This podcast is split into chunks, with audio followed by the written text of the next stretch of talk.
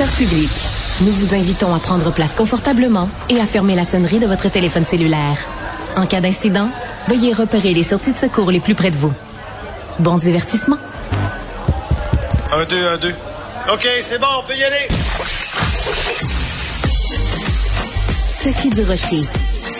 Elle met en scène les arts, la culture et la société pour vous offrir la meilleure représentation radio. Sophie Durocher. Tout un spectacle radiophonique. Bonjour tout le monde, j'espère que vous allez bien. Vous savez, le mois d'octobre, c'est le mois du cancer du sein.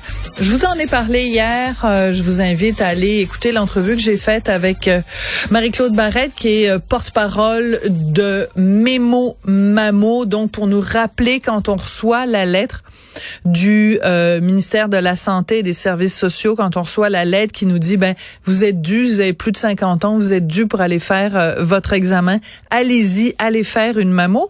Et euh, Marie-Claude utilisait l'image de la grappe de raisin en disant, votre sein, c'est comme une grappe de raisin. Puis des fois, il y a un petit poids. Le cancer, c'est de la grosseur d'un petit poids. Donc, il faut écraser le sein pour qu'on puisse aller voir s'il y a des petits poids entre les grappes de raisin. Je me suis dit que euh, pendant le mois d'octobre, j'allais régulièrement parler de ce sujet-là parce que c'est un, un, sujet qui nous touche tous, soit parce que on en est soi-même, on peut possiblement soi-même développer un cancer du sein, ou ben, si vous êtes un gars, ben votre mère, votre sœur, euh, votre grand-mère, votre tante, votre collègue de travail va peut-être un jour être confronté à ça. Alors, je commence cette série d'entrevues où on va parler du cancer du sein avec Stéphanie Franco, que je ne connaissais pas, ni d'Ève, ni d'Adam, mais il se trouve que euh, Stéphanie est la cousine de Guy Nantel. Et euh, sur sa page Facebook, sur ses différents médias sociaux, Guy a attiré l'attention des gens qui l'aiment euh, pour qu'on s'intéresse au sort de sa cousine Stéphanie Franco, donc qui est atteinte d'un cancer du sein et qui a lancé une page GoFundMe. Alors je me suis dit, ben je veux parler à Stéphanie au-delà de la célébrité dans sa famille. Bonjour Stéphanie. Bonjour Madame Durocher, ça va bien? Moi, ça va bien, mais la question, c'est plutôt moi qui devrais vous la poser.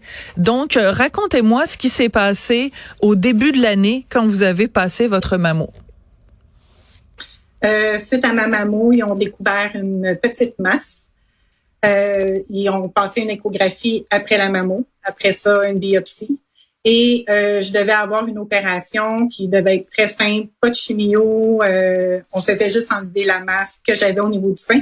Je la sentais pas du tout. C'est vraiment à l'échographie, que euh, c'est-à-dire à la mammographie Mhm. de la lettre que j'ai reçue de 50 ans. Donc, euh, au moment de l'opération, ils se sont aperçus dans mes ganglions qu'il y avait une masse de 2 cm qui était là avec des métastases.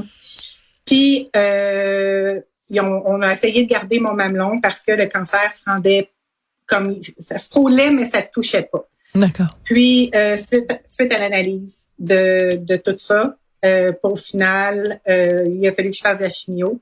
Et j'ai une deuxième opération qui va avoir lieu le 7 novembre pour aller enlever tous mes ganglions du côté droit, ainsi que euh, mon mamelon qui reste. Puis, si jamais j'ai passé un test génétique, si le test génétique sort positif, à ce moment-là, au, au 7 novembre, ils vont enlever aussi le sein gauche.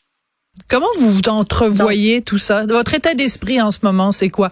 Je vous vois, vous êtes toute souriante, vous nous racontez ça, votre voix est calme, mais à l'intérieur, comment ça se passe? Euh, moi, j'ai réagi plus au moment quand j'avais les nouvelles. Quand j'ai su que j'avais le cancer, euh, ça s'est fait sur le moment même. Puis après ça, je, je suis une fille qui est positive dans la vie. Fait que je, je me suis vite repris. Puis en me disant, ben, c'est un passage obligé. Je, je- ça me sert à rien d'être d'être euh, dans une en boule. Mais tu sais, ça, c'est moi. Chaque personne réagit d'une façon différente.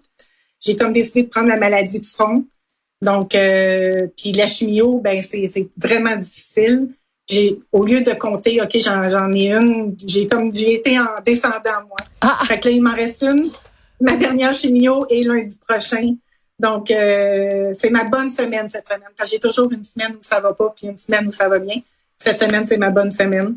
Donc, euh, fait quand ça va pas, j'arrête pas de dire il me reste une chimio, il me reste une chimio. Puis après ça, ça va être, il me reste une opération. Puis à partir de là, on va voir. C'est sûr que l'opération m'énerve, me fait peur, mais je, je dois y aller. Dans votre entourage, il y a votre fils, Mathis, qui a 12 ans.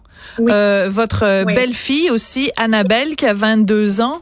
Euh, dans quelle mesure vous arrivez euh, à garder, disons, à pédaler au-dessus de l'eau? Parce que justement vous avez votre entourage, votre fils, votre belle-fille. À quel point vous arrivez à garder un, un visage souriant pour eux ou pour elles?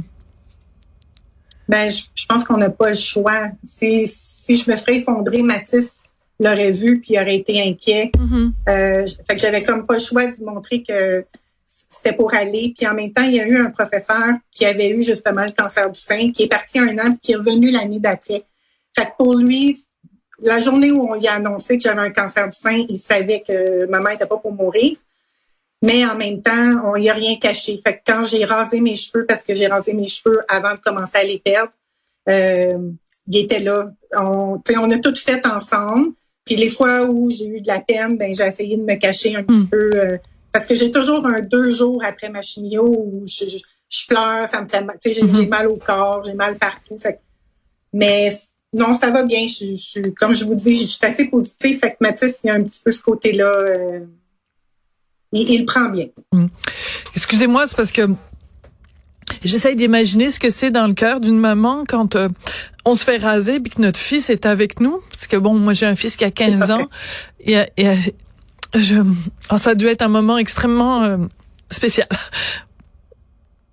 C'est pas, j'avais des amis qui étaient là. Moi, je suis manicuriste de, de métier et euh, les coiffeurs. Je, je, travaillais dans un salon de coiffure, puis mes amis étaient présentes. Donc, c'était toutes des gens que, que Mathis connaissait. Mes amis étaient là. Euh, ma belle-sœur était là. J'avais vraiment toute ma, je les appelle ma garde rapprochée. J'allais dire votre gang. votre gang était là. c'est ça. Fait que mm. puis il y avait une amie qui était là pour Mathis. Il se baignait cette journée-là. Il faisait beau. Donc, euh, puis tu sais, il me regardait puis il, me disait que j'étais belle. Il savait que mm. c'était quelque chose qui m'énervait. Ça m'a vraiment touchée. Puis euh, non, il dirait, il dirait que ça lui a donné de la maturité, puis euh, il m'a apporté l'énergie que j'avais besoin pour euh, justement être capable d'avancer. Alors, une raison pour laquelle je voulais qu'on vous parle euh, aujourd'hui, euh, Fanny, c'est parce que, donc, vous l'avez mentionné, vous êtes, euh, c'est votre métier, vous êtes manucuriste, euh, donc travailleuse autonome. Et vous avez parti un GoFundMe pour une raison toute simple, c'est que, évidemment, quand on a un emploi avec un, un employeur fixe et qu'on est, on est, on doit prendre des congés maladie, que ce soit des semaines, des mois, des années, ben, on est couvert. Mais quand on est travailleur autonome, c'est autre chose. Moi, je veux que aujourd'hui vous nous sensibilisiez à ça parce qu'on se rend compte que le filet social au Québec, il est inexistant. Mon infirmière pivot, euh, parce qu'il y a des organismes pour le cancer du sein qui offrent des dons aux, femmes qui sont atteintes du cancer du sein. Mais le revenu familial brut doit être de 40, ben, pour moi, dans ma situation, moi, devait être en bas de 46 000 étant donné que j'ai un enfant euh, je gagne avec mon conjoint plus que 46 000 dans une année. Donc, j'ai pas eu droit à toutes les aides que les organismes au niveau du cancer du sein donnent.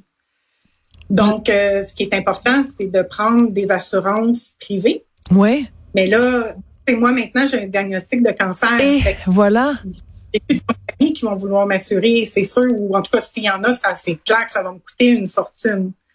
Donc, tu sais, pour ma part, quand, quand je vais pouvoir commencer à travailler, ben c'est sûr que je vais essayer de me trouver un emploi maintenant qui va être déclaré. Euh, c'est travailler pour quelqu'un là, de, comme tout le monde.